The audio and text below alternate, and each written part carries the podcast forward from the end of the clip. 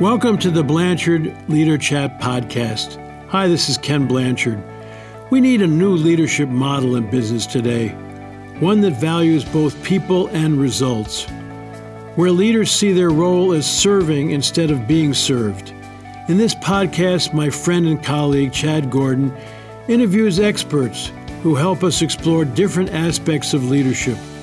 I know you'll be encouraged and inspired by what you hear and you'll walk away with ideas and insights that will help you be the type of leaders others want to follow.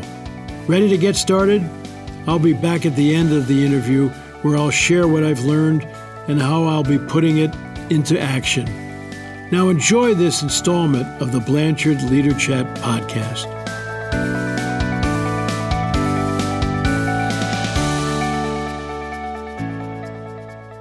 Carol Kauffman, co author of the book Real Time Leadership. How are you doing today? I am doing very well, thank you. Even though it's supposed to be like negative 20 tomorrow. It, you know, it's been a rough winter. We're we're we're taping this in the the winter early in 2023, and yeah, the the the the ice and storms have gripped America and all over the country and all over the world. Tell me when you think about this book, Real Time Leadership, what was it that drove both of you to put pen to paper and, and get this out to the world? A couple of things is uh, David Noble, my co-author. He comes from a banking background, operational um, roles, etc., and then coach. I come from a background of I, I teach at Harvard. I've been a clinical psychologist and a leadership coach for about 15 years now. And we were often working together and just trying to figure out what is it that we are learning from our clients about what works, what what helps people be like successful and satisfied. And we started putting our heads together and the book happened at Blanchard, we love simple models. I mean, that's we've we've we've we've we've done very well in the world with very simple models, and and the two of you introduced the Move model. So let's kind of walk through that. But is this mm-hmm. this model uh, just a collection of both of your experiences and both of what you've seen work? How did you how did you come upon this? Okay, we drew on everything we know. We've got business strategy in there, military strategy, pretty much any psychological theory you can think of, as well as the leadership literature. Um, Ken's book included, by the way, because it's so core to everything we do. And then um, really just dove into our experiences with our clients, and we pulled from from really from all of that there's so much out there around mindfulness and and, and the, the, the model starts with be mindfully alert and and so yeah. it really is about a presence it's about an awareness it's about just just being there both for yourself and and and your people what what you find as you kind of digged into you know what does it mean to be mindfully alert Okay. Um, so we know the mindful part, the mindful part being sort of open, uh, sort of judgment free, and just sort of freely absorbing what is around you and being centered. Alert is more like an athlete. So think of a, you know, top tennis player or basketball player where you're highly alert to what is going on outside of you, what are the demands on you, what's going on inside you? How are you talking to yourself? How have you invested in your growth? And what's going on between you and other people? And the alert part is also in the now not basing what you do on what worked yesterday or the past but what works now. So mindful alert is what's going on and being very super agile. How does how does your mindfulness and and and and and, and having that focus on yourself how can you kind of share that with other people or at least use that with other people? How can you make sure that they're they have that connectedness and presence when when you're working together? Sure great. Well one is we sort of you know we'll we'll teach some of the model but one of the things we do is we ask people um, three questions like keep in mind three questions um, all the time which is what do you want to do? Who do you want to be? How do you need to relate? And this really stems from that famous quote by Viktor Frankl, which more or less is between every stimulus and response, there is a space. And in that space lies our freedom.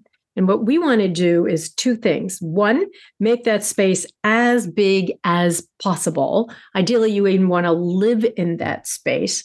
But also, once you've made the space, figure out okay, what do I do with it?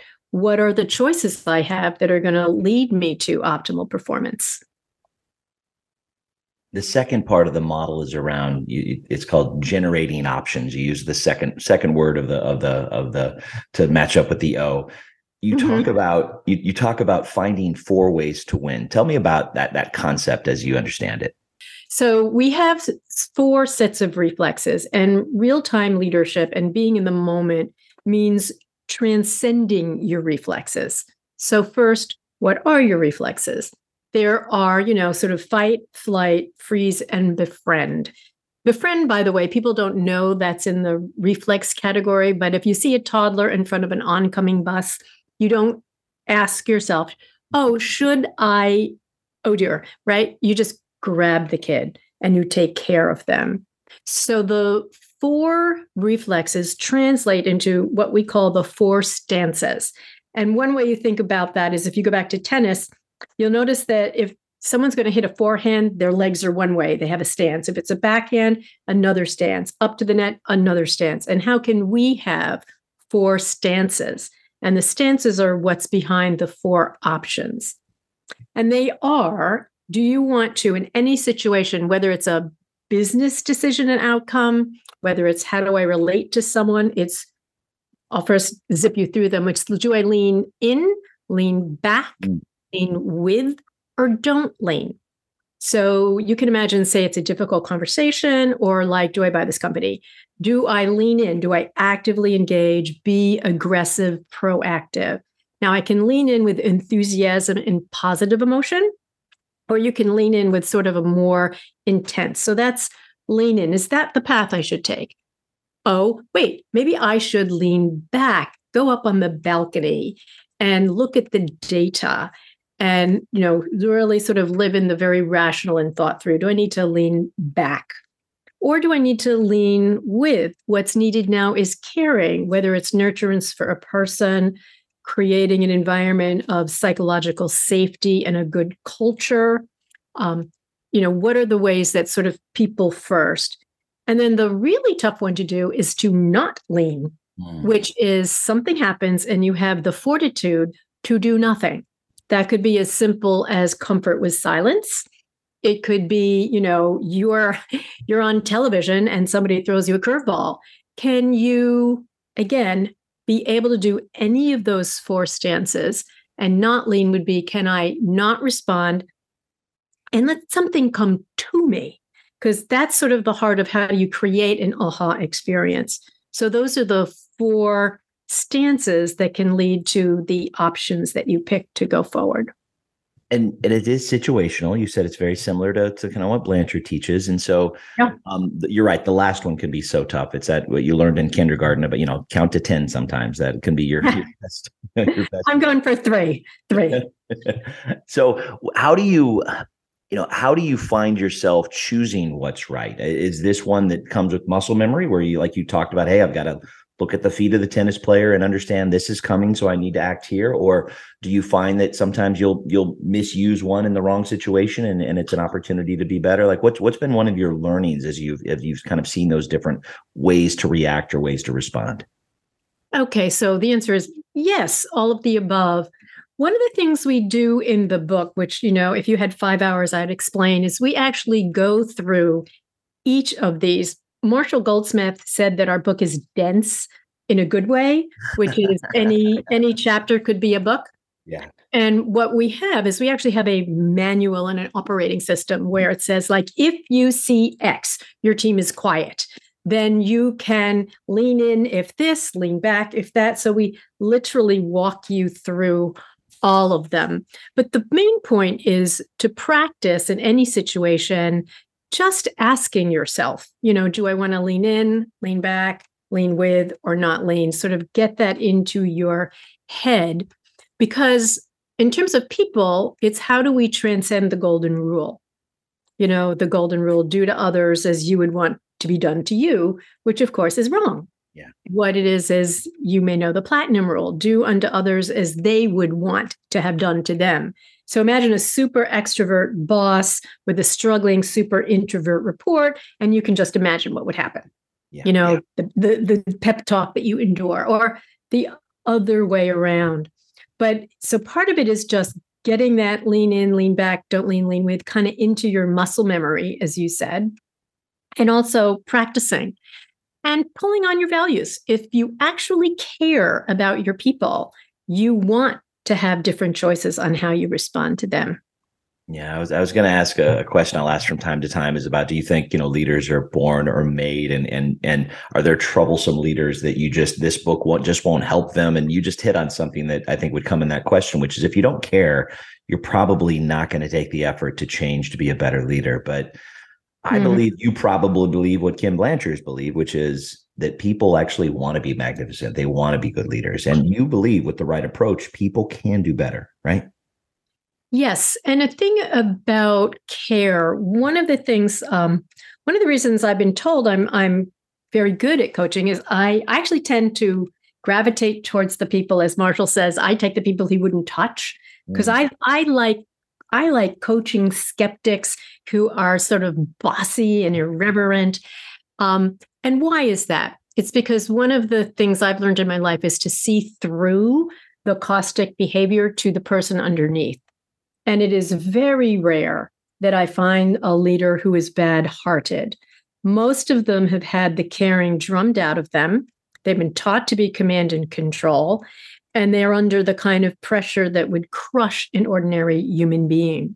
So, some of these very tough leaders that you'd think would not be open to coaching at all, when you care about them, it it opens something up. So, I had one guy, poor guy, uh, he was about to be a CEO of a, the largest company of its kind in the world. And he was told that in order to be CEO, he had to have one year of coaching with me. And so, of course, he procrastinated for six months. And then we mm-hmm. finally meet. And literally, the first words out of his mouth, he looks at his watch and goes, How long is this going to take? Okay. Now, if you can lean with at a moment like that. It's very powerful. That really pulls for, well, excuse me, but, or whatever. But if you can lean with, in this case, I just thought, heck, if I'd been working all my life for the best job in the world and I had to talk to some woman I don't know in order to be the CEO of this global organization, well, I would not be a happy camper either. So I just said to him, you know, we'll figure that out together. I think that coaching should fit into what you need in your structure, not the other way around. So he kind of looked at me because he wasn't expecting me to lean with. And, and I just said, So, how, how can I be of service to you right now? And he talked nonstop for 15 minutes, telling me everything that was going on. And then one last thing is he he he did something kind of aggressive, which I said, Oh, how did that turn out? And he goes, Well, my most valued person quit. So I'm like, um, would you like that to not happen again? And that was it. We we were off and running. So I think the that's one example of how to be working with those different um, stances in real time. Let's talk about vision. You've talked a little bit about that and how that plays through here. How do you develop a perfect vision for what you want to be internally to show to the world to just to be as as as great as you can be. How do you really kind of focus in on something that is is possible? It's replicatable. It's something you can live with. I love that question. It's harder than you think. If i was going to really ask you so you know chad what are things you're working on? Where where are you like falling short? You could probably come out with a bunch of things. But if i said hey chad if you were going to be at your best, what would you look like? Could you paint a picture for me? That is harder. We are neurologically primed to see the negative and the stressful and the threat. So we look ahead sort of survival based.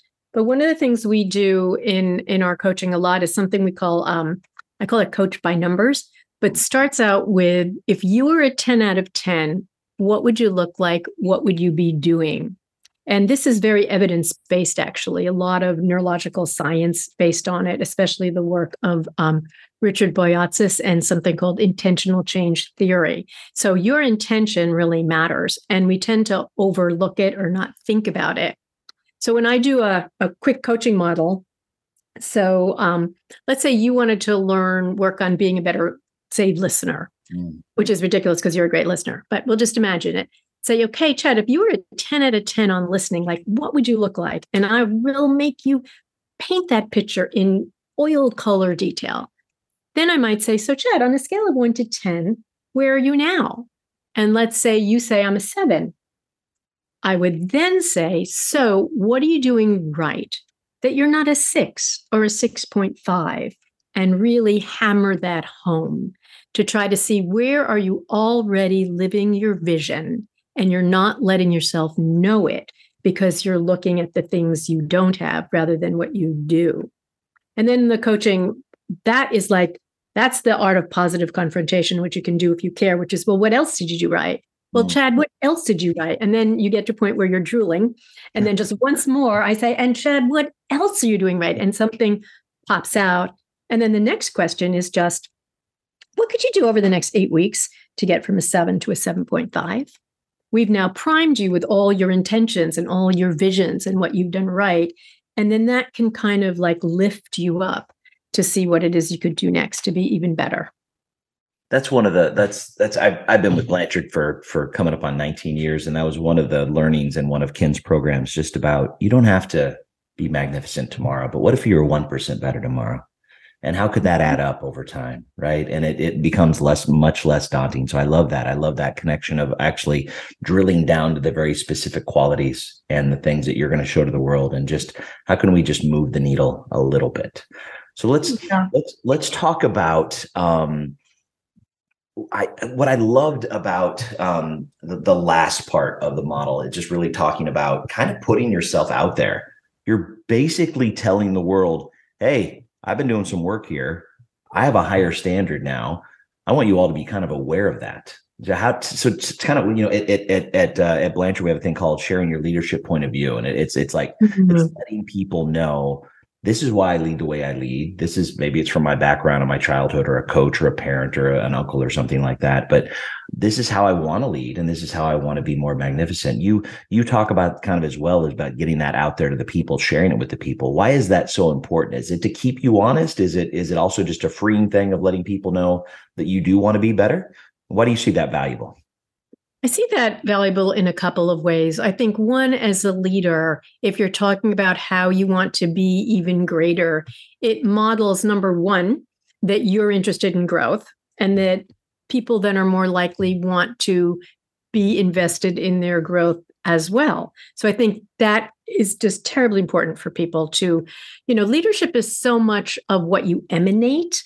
It's not what you say but the signals you send out are you know your character really emanates from you. And then mirror neurons and a whole bunch of other things happen but one of the things you want to do as a leader we talk about this in um, one section called engage and effect change so if you are really working to be a better leader and people know they're much more able to and willing to engage with you because you're not other above them but you also then need to send out the right signals so people know what you're thinking. And typically, I mean, you must see this as a leader, you can think you're being clear. And um, guess what? You're not.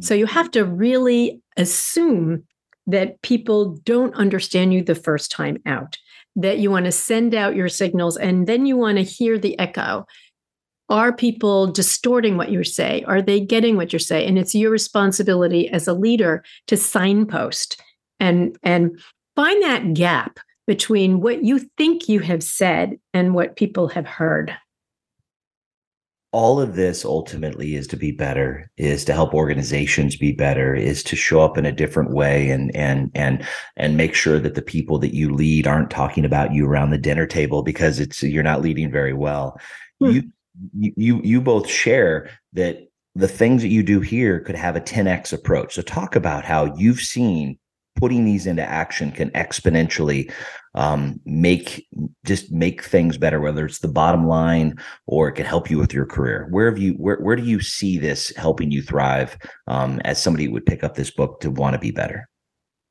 Okay, so the whole idea about what you need to do for 10x leadership, like, you know, you want to stay ahead of the curve. So, there, if you would go through the whole model, you know, you need to sort of boost it, like really put it on steroids to like truly understand what do I need to accomplish, be very clear about what's going on in the world and not being stuck in the past, but also to really challenge yourself like, okay, this mountain looks high to me but it's not a 14er. So if I was going to like on a scale of 1 to 10, what would I be like if I was a 100? Like just getting as you say, just getting that vision in your mind. And then to realize that if you're in a 10x situation of either being disrupted or choosing how to be the disruptor, you have to really be incredibly vigilant to your inner world for a number of reasons. One, is um, a lot of what you can learn when you're really on that cutting edge comes from your intuition. And what is intuition? Intuition is taking your pattern recognition a step further. So you have your real sense of, okay, in yesterday's world, I would do this, this, and this. A plus B, you know, will get me to C, as opposed to really getting to a place where okay, what else could happen? How more could I understand things? And then be open to ideas that hit you. And so that's the funny one about don't lean. It's sometimes if you really want the highest, highest performance, you have to still yourself. And I think we see that um, the image I have that comes to my mind is when you watch at a um, at, at, the Olympics or something, you watch the the people doing sprints or running, and you see them. They've prepared and they've prepared and they've prepared, as all good leaders, if you want to be 10xing, do. And then you see them close their eyes, and you can just sense, I'm forgetting everything now except this moment. And the gun goes, and you take off. And that's the kind of headset and, and expansive vision I think that helps you at a 10x place loving this conversation. We've got time for just a couple more questions, and the one I always like to ask, and it just gets so many great insights. If if if there was just one thing that our listeners could take away from our conversation with us today, Carol, if there's just one thing, what would you want to share with them? I would say when something is thrown at you, make the space for choice be aware of whatever framework works for you. If the move model works for you, that's great. If another model works for you, use that. But if you can make space, so imagine a bowling ball is thrown at you. Do you catch it? Do you put it down and look at it? Do you duck? Do you hand it back to the person? In those moments, how can you make space? And then I think you can become you know, a wise and ideally extraordinary in terms of being able to put, you know, people and your purpose first, but then get to high performance as well. Carol, if people want to dig a little bit more into you, into the book, into your co-author, where would you send them? Okay. Um, first, I would send people to my own website, which is Carol Kauffman. That's two F's is in Friday and one N. So carolkauffman.com. And if you want to know about the book, just remember the title Real Time Leadership and Google it, and it will come up. And then hopefully you will also buy it. But that's probably the best way to, to find us. I love it. Carol Kauffman, co author with David Noble, real time leadership. Thank you so much, Carol, for taking a little bit of time out of your day and spending some time with us here on the Blanchard Leader Chat podcast. You are wonderful. I think you guys are doing fantastic world uh, work in the world, and I'm glad to be here. I love it. Thank you, Carol. Have a great, great day. And thank you for joining us for today's podcast. If you enjoyed this interview and like to learn more and also help us grow the audience, please subscribe to the Leader Chat podcast on iTunes, Stitcher, or Google Play or wherever you're listening. And please share this with your friends. The best way you can help us grow, though, is feedback. As Ken Blanchard says, feedback is the breakfast of champions. So please write us a review if you haven't already. And by the way, this podcast is sponsored by the Ken Blanchard Companies. If you'd like to learn more, there's even a lot of free resources to better yourself and your organization. Go to kenblanchard.com. You'll find all kinds of free tools and materials to help you and others grow. Thanks again to our guests for joining us today. For now, I have the pleasure of turning it over to Ken Blanchard for his thoughts on what we discussed. Here it is, your final minute with Ken Blanchard.